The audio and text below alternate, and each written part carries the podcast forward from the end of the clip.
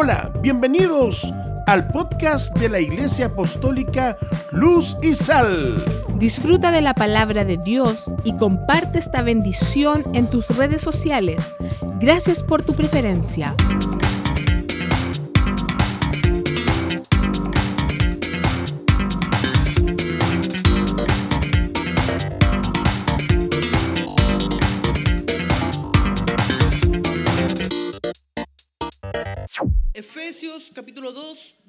20.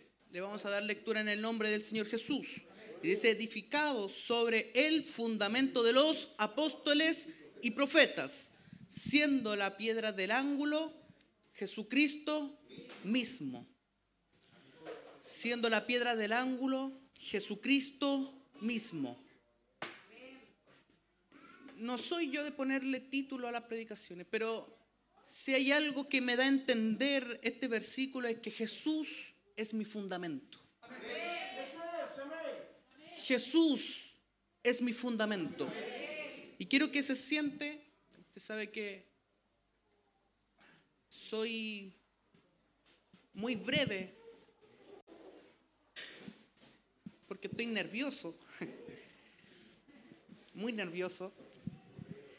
Como le decía, Jesús es mi fundamento, edificado sobre el, sobre el fundamento de los apóstoles y profetas, siendo la piedra del ángulo Jesucristo mismo. La piedra del ángulo está relacionada en la construcción a la piedra que se coloca primeramente a una construcción. Es la primera piedra, algunos dicen. Es una piedra grande, la describen, es una piedra fuerte. Es una piedra que, no, que sale de lo común porque es la piedra del ángulo, una piedra distinta, una piedra diferente, una piedra que soporta.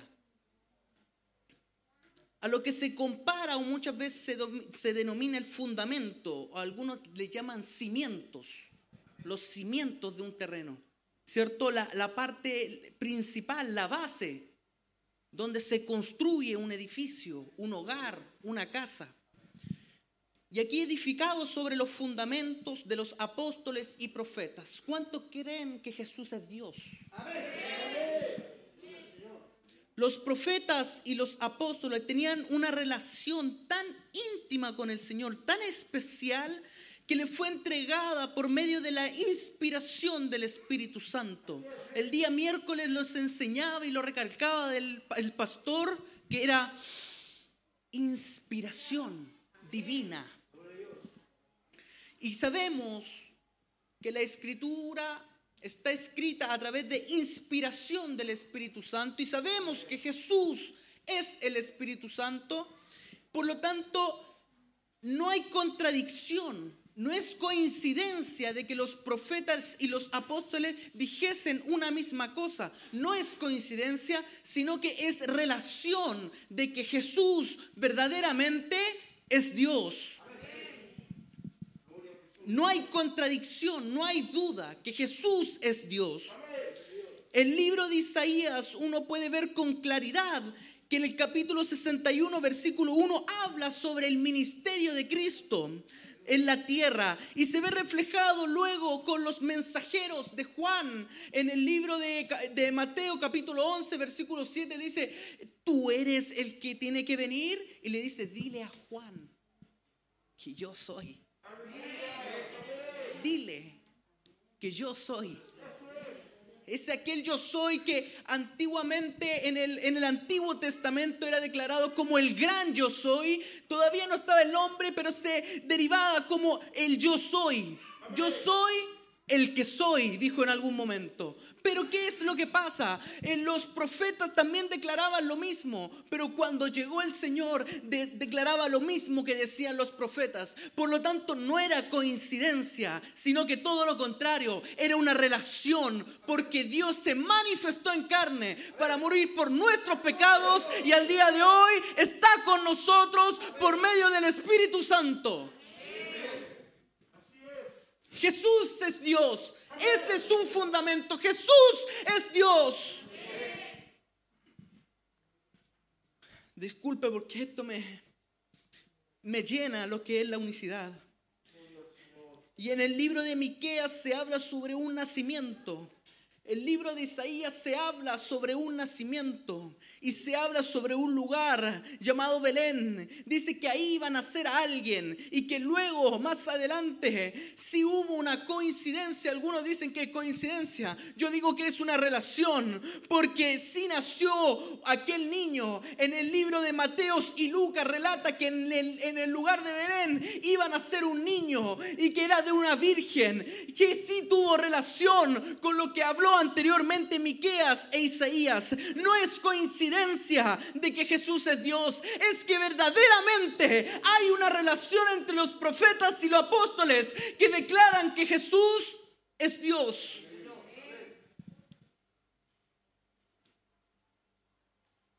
¿Y por qué le recalco esto? Porque en 1 Corintios capítulo 3 versículo 11, versículo 11 dice, porque nadie puede poner otro fundamento que el que está puesto, el cual es, el cual es Jesucristo. Dígalo, el cual es, sin miedo, el cual es, no hay otro fundamento. No son tres, no son dos, no. Él es uno y su nombre es Jesús, Jesús es Dios. Ese es un fundamento. Primera Timoteo 3:16 indiscutiblemente grande es el misterio de la piedad. Dios fue manifestado. No es otro Dios. Dios fue manifestado en carne.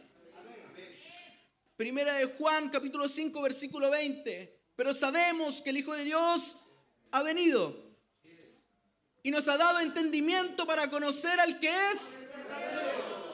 Y estamos en su Hijo. Este es. Este es. Este es. Y la vida eterna.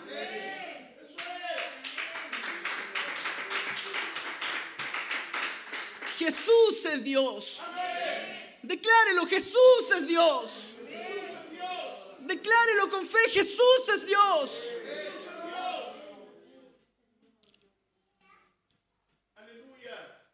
El libro de Juan capítulo 10 versículo 30 dice, yo y el Padre, uno somos. Ante los judíos, dando a entender que el capítulo 6 de Deuteronomio, versículo 4, que dice, oye Israel, el Señor nuestro Dios, el Señor uno es. Los judíos no querían entenderlo, no querían aceptarlos. Ellos no querían aceptar que el que estaba ahí era Dios manifestado en carne. Tenía toda la relación del mundo. Al decir, yo y el Padre uno somos. Yo soy el camino, la verdad y la, y la vida. Y nadie viene al Padre. no, no. Nadie viene al Padre si no es por mí. Declarándose Él como Dios mismo. Yo y el Padre uno somos. Los judíos yo creo que se tomaban la cabeza. O no, no podemos aceptar. No lo podemos aceptar. ¿Usted lo acepta? ¿Usted acepta que Jesús es Dios? Eso es un fundamento. Pero ¿cuál, ¿sabe cuál es el tema? Es que no es todo el fundamento. El fundamento no está relacionado simplemente que Jesús es Dios. Pero sí es gran parte del fundamento entender que Jesús es Dios. Y es por eso que los miércoles le invito a, que llegue hasta este lugar. Porque va a entender por qué Jesús es Dios. El discipulado es algo muy importante. Entienda usted, aprenda, escudriñe. Jesús es Dios. Y no es porque lo estoy diciendo yo, hay una base bíblica. Y ha entendido que Jesús es Dios, pero no es todo el fundamento, es parte del fundamento. Usted me puede decir por qué. Porque Jesús, porque Dios es amor, según primera de Juan capítulo 4. Dios perdona nuestros pecados, primera de Juan capítulo 1 versículo 9. Pero también Dios nos pide perdonar. Efesios capítulo 4, versículo 32. Dios nos pide ser obedientes. Juan capítulo 14, versículo 23. En Romanos capítulo 12, versículo dice, no amoldarse al mundo. No relacionarse en todas las cosas que hay en el mundo. No se dejen llevar por todo lo que el mundo está dando ahora. Eso también es un fundamento. Jesús es Dios, es parte del fundamento y es algo muy grande que nosotros debemos entender. Y si usted lo entiende, es, es de una manera grandemente bendecida. Es de una manera bendecida, pero enormemente saber que Jesús es Dios. Hubo un pueblo que no lo quiso aceptar, no lo quiso entender.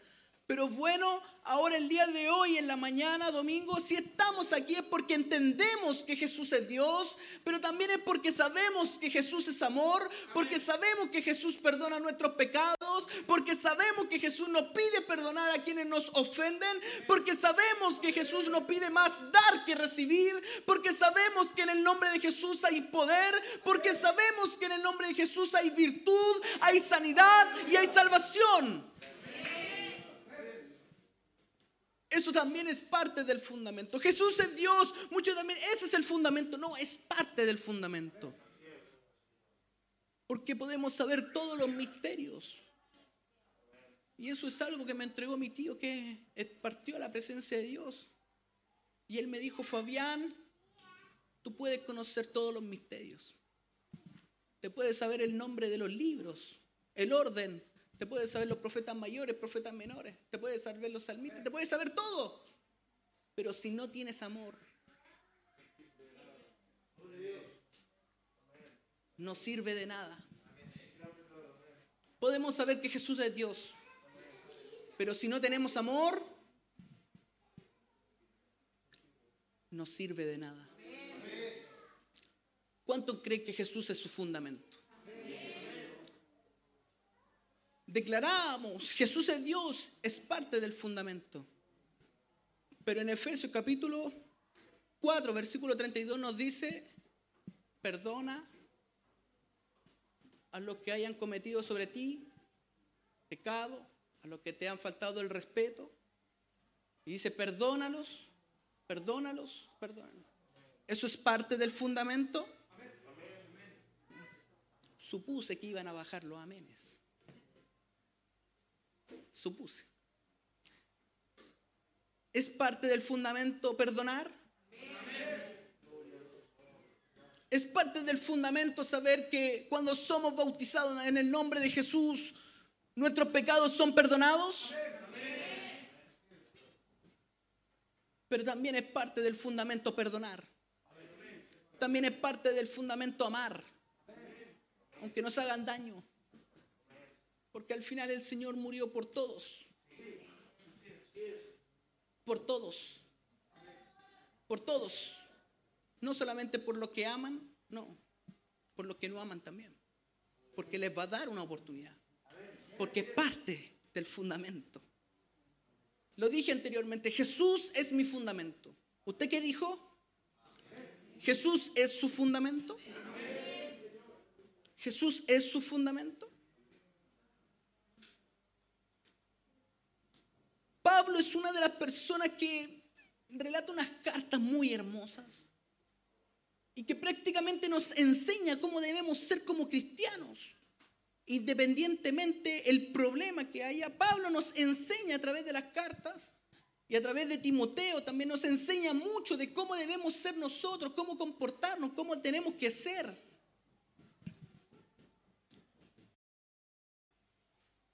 Era una persona ejemplar en la iglesia. Pero en eh, capítulo 11 de Primera de Corintios, versículo 1, indica algo muy importante. Sed imitadores de mí como yo de Cristo. Sed imitadores de mí como yo de Cristo. ¿Qué significa eso? Pablo tuvo que negarse a sí mismo. Jesús es mi fundamento. Pablo tuvo que negarse a sí mismo. yo me tengo que negar a mí mismo, porque Jesús es mi fundamento. Jesús es su fundamento. Voy a hacer reiteradamente esta pregunta, reiteradamente. Y no es para quizás tocar esa herida, porque a mí el Señor tocó esa herida, para hacerme entender que Él quiere ser mi fundamento. Y para yo entender que Jesús sí es mi fundamento. Pero yo se lo pregunto a usted para que usted entienda el punto de la predicación. Hablamos totalmente la primera parte de unicidad. Y sabemos que Jesús es Dios, pero es parte del fundamento. Ahora, ¿Jesús es su fundamento? Sed imitadores de mí como yo de Cristo. Me tuve que negar a mí mismo, prácticamente relata Pablo. Me tengo que negar a mí mismo para seguir al Señor.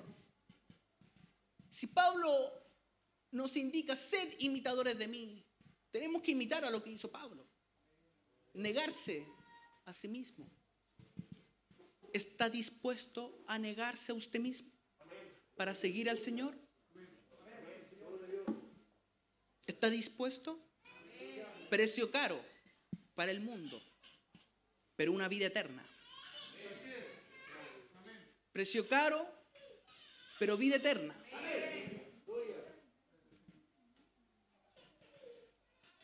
Pablo era un perseguidor de la iglesia.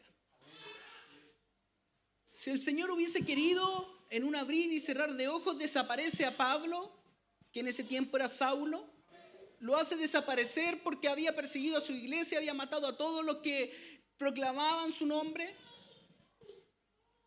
Pero el Señor vio un poco más allá. Dijo, no, si hay algo en Pablo que yo necesito. Necesito el ejemplo de Pablo. Dijo, necesito su imagen. Porque vamos a entender y voy a hacer entender a las iglesias más adelante que hay que negarse a sí mismo para seguirme. Pablo tuvo que arrepentirse de todo pagó un precio caro. A lo largo podemos ver que Pablo tuvo una vida difícil siguiendo al Señor, pero nunca se arrepintió. Sed imitadores de mí como yo de Cristo. Se negó a, sí mismo, se negó él, negó sus pensamientos, negó su forma de pensar, negó sus actitudes, negó todo lo que él era para seguir al Señor y ser bueno ser bueno delante del Señor, ser instrumento escogido para relatarnos todo, todo, absolutamente todo, y hacernos entender que más allá hay un fundamento un poco más allá de saber que Jesús es Dios. Es muy hermoso, tenemos que entenderlo, tenemos que entenderlo. Pero Jesús también es amor. Jesús perdonó a, Saulo, perdonó su vida y lo convirtió para él. Y lo hizo un, un instrumento suyo. Y nosotros muchas veces a la más mínimo comentario en contra, a la más mínima traición empezamos, ¿no es cierto? A tomar nuestras armas y represalias contra quienes nos dañaron y no somos capaces de perdonar, pero aquí vamos a cambiar algo. Porque Jesús es mi fundamento y hoy vamos a cambiar nuestra manera de pensar para ser imitadores de Pablo. Como Pablo era imitador de Cristo, nosotros también vamos a aprender a perdonar, vamos a aprender a cambiar nuestra forma de ser y ser imitadores de Cristo.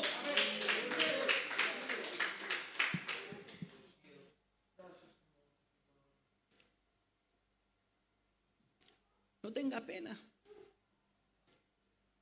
No tenga pena.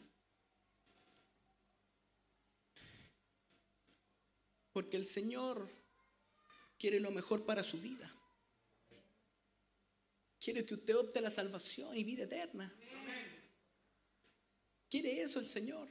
No quiere que usted termine en condenación. El Señor no nos creó para condenación. Una vez una persona me dijo, ¿tú crees que el Señor haya hecho personas para condenación? Me dijo, hay personas para condenación y salvación. Y le dije, no creo. Depende de las filas que tú te quieras colocar nomás. Todos estamos hechos para salvación. Usted y yo estamos hechos para poder ser salvos. Optamos a la salvación. Tenemos que entender simplemente que el Señor quiere lo mejor para nosotros. Pablo tuvo que negarse a sí mismo, tomando, ¿no es cierto?, relación a lo que dice Mateo capítulo 16, versículo 24. Dice entonces Jesús dijo a sus discípulos, si alguno quiere venir en pos de mí, niéguese a sí mismo, tome su cruz y sígame. Entonces Jesús le dijo a sus discípulos, si alguno quiere venir en pos de mí, niéguese a sí mismo y sígame. Difícil, amén. Amén. Soy el primero, es difícil, amén. Muy difícil. Pero el Señor quiere algo, trabajar con su vida. Eso quiere el Señor. Recordemos que Jesús, Cristo, pasó hambre, pero también hizo milagros. Multiplicó el pan y los peces. Jesús entendía y nos hizo saber a nosotros que iba a ser difícil seguirle, pero no era imposible, porque era Dios manifestado en carne. Pero ¿sabe qué? La diferencia es que Él era Dios manifestado en carne, pero nada más. Porque lo que hay dentro de lo que había dentro de Cristo era Jesús, era Dios mismo. ¿Y sabe lo que hay dentro de usted? ¿Sabe lo que hay en su vida, en sus corazones? ¿Sabe lo que hay en su vida cuando arrodilla y empieza a orar y empieza a invocar el nombre de Jesús? Y empieza a sentir algo en su vida como un frescor, como agua viva, como que corre. Y empezamos a entender que como que nos da un escalofrío y empezamos a nombrar el nombre de Jesús. O cuando empezamos a adorar y glorificar el nombre de Jesús y empezamos a levantar nuestras manos, como que algo distinto pasa. ¿Sabe qué? Es Dios, es Dios, Espíritu Santo, es Dios en nuestras vidas. Igual como lo tenía el Señor cuando fue manifestado en carne, es de la misma forma que está en usted y en mí. Por lo tanto, mucha diferencia no hay. Si Jesús es mi fundamento, niéguese a sí mismo y sígale. Y no porque usted está haciendo las cosas malas, no. Es para hacer las cosas que el Señor pide que hagamos.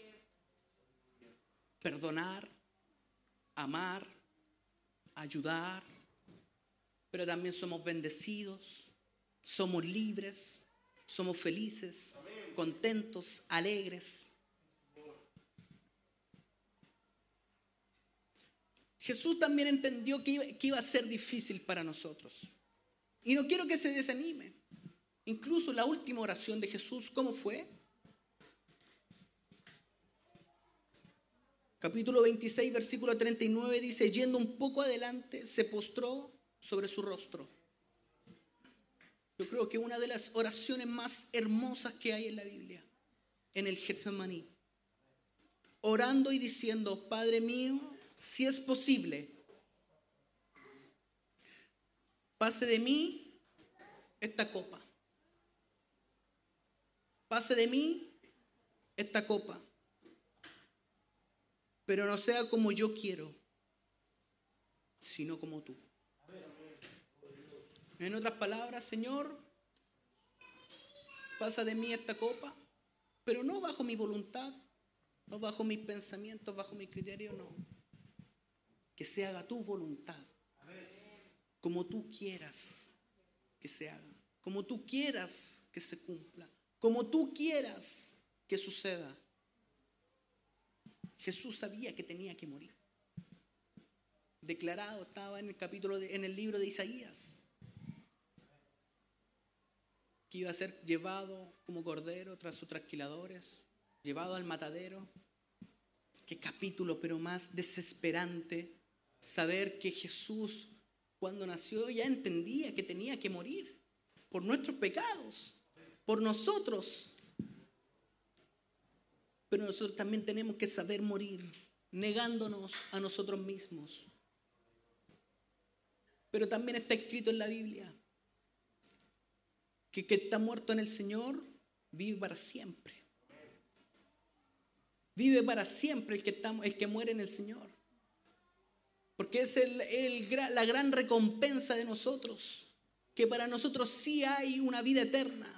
Que para nosotros sí hay una salvación que para nosotros sí sabemos que nos vamos a reunir con el Señor Jesús, que nosotros sabemos que tenemos una salvación en nuestras vidas, que hay uno solo condenado y ese es el diablo. Más usted y yo tenemos esta salvación en nuestras vidas, optando simplemente negándonos a nosotros mismos y si tomando esa cruz y seguir a nuestro Señor, no bajo nuestros pensamientos, sino bajo sus los pensamientos del Señor.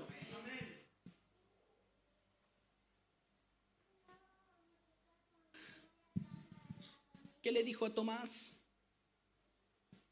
Creíste. Qué bueno, creíste, Tomás. Pero bienaventurado el que cree y no ha visto. Porque más por fe andamos y no por...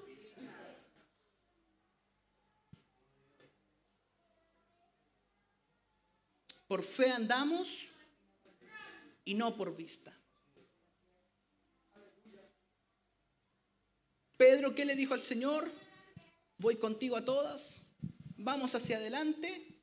Dijo Pedro, antes que cante el gallo, me vas a negar. No una, sino tres. Muchas veces como en nuestras vidas. Quizás no negar como no, no conozco al Señor pero muchas veces sí con nuestros pensamientos y actitudes negamos que el Señor está en nuestras vidas. Pero el Señor no se quedó ahí. Quizás otras personas hubiesen dicho, no, me traicionó, no lo conozco, no. Algunos dicen la L, dicen los joviales, la L, no, no. O la cruz, no. Que no me mire, no me hable, ojalá no topármelo. Pero el Señor, ¿qué hizo con Pedro? Pedro, ¿me amas? Pedro, ¿me amas? Y ahí la respuesta de Pedro, Señor, tú sabes todas las cosas. Sabes que te amo. Y ahí Pedro cambió su chip para siempre. Entendió que Jesús era Dios pero entendió un fundamento más allá, que Dios es amor, que Dios perdona, que Dios bendice, que Dios es un Dios alegre, que Dios tiene para nuestras vidas una voluntad agradable y perfecta. Póngase en pie por un momento. Esto no es para que usted se desanime y si lo tomó así lo siento. Pero todo lo contrario, yo quiero que usted se anime, porque el Señor quiere ser su fundamento. El Señor quiere ser lo más importante de usted. Quieren ser sus cimientos, quiere ser su base. Quiere que usted sea amor, quiere que usted perdone, quiere que usted sea alegre. Pero para eso hay que negarse a nosotros mismos. Jesús es Dios. Volvieron los amenes. Jesús es Dios, ¿no es cierto? Jesús es Dios. Jesús es su fundamento. Dígalo, Jesús es su fundamento. Y si es una duda, bueno, quiero que piense por un momento. Y quiero que tome esta palabra para decisiones, para que tome su decisión. Y quiero que le diga, y quiero que usted que tenga una duda, si usted tiene una duda en base si es la mejor decisión o no, yo creo que lejos es la mejor decisión de su vida, seguir a Jesús. si usted tiene duda de tomar esa cruz y de negarse a usted misma, quiero que usted entienda que es su mejor decisión negarse a usted misma y seguir a Jesús. Es la mejor decisión. Faudi, ¿es la mejor decisión? Karina, ¿es la mejor decisión? Hermano Juan, ¿fue su mejor decisión? Hermano Valverde, Caleb, ¿fue la mejor decisión? Hermano Panchito, ¿es la mejor decisión? Si usted tiene alguna duda, no, no tenga miedo de tener esa duda. La entiendo. Yo también la tuve. Porque soy hombre de carne y hueso igual que usted.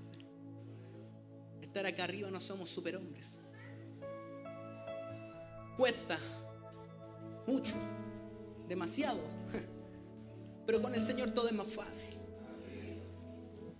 Porque ¿quién nos va a separar del amor de Cristo? Tribulaciones, problemas, angustia. Somos más que vencedores con el Señor en nuestras vidas. Pero en esta mañana le invito a solamente una cosa, a que tome su decisión. Y si usted está tomando su decisión, bueno, podría replantearse su decisión sobre si Jesús es su fundamento. Le invito a que usted tome esa decisión. Si quiere pasar aquí adelante, hay personas que van a estar dispuestas a orar por usted. Le invito a que pase aquí adelante sin miedo, sin miedo. Porque a mí también me costó mucho tomar la decisión. Me costó años.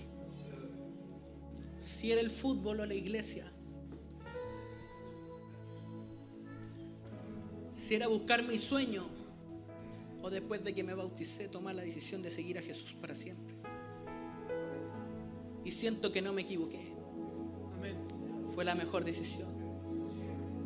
Gamaliel, es la mejor decisión que tú estés aquí. Usted ha tomado la mejor decisión de estar en este lugar. Porque ahora si Jesús es nuestro fundamento va a pasar lo mismo que pasó con la mujer con flujo de sangre. Cada vez que necesiten de nuestra ayuda, virtud va a empezar a salir de nosotros. Tal cual pasó con la mujer con flujo de sangre. Cuando la, gente presionaba, Jesús tocaba, pero alguien tocó algo distinto con fe. Dijo, oh no, alguien me ha tocado porque virtud salió de mí. Bueno, cuando alguien llegue a nuestras vidas y necesite ayuda, bueno, virtud también va a salir de nosotros. ¿Sabe por qué? Jesús es mi fundamento. Jesús es mi vida. Jesús es mi imagen. Jesús es mi fundamento. Le invito a que si usted no ha tomado una decisión clara, pase aquí adelante. O ore en su lugar, ore tranquilo. Pero tome esa decisión. Cierra sus ojos por un momento, cierra sus ojos.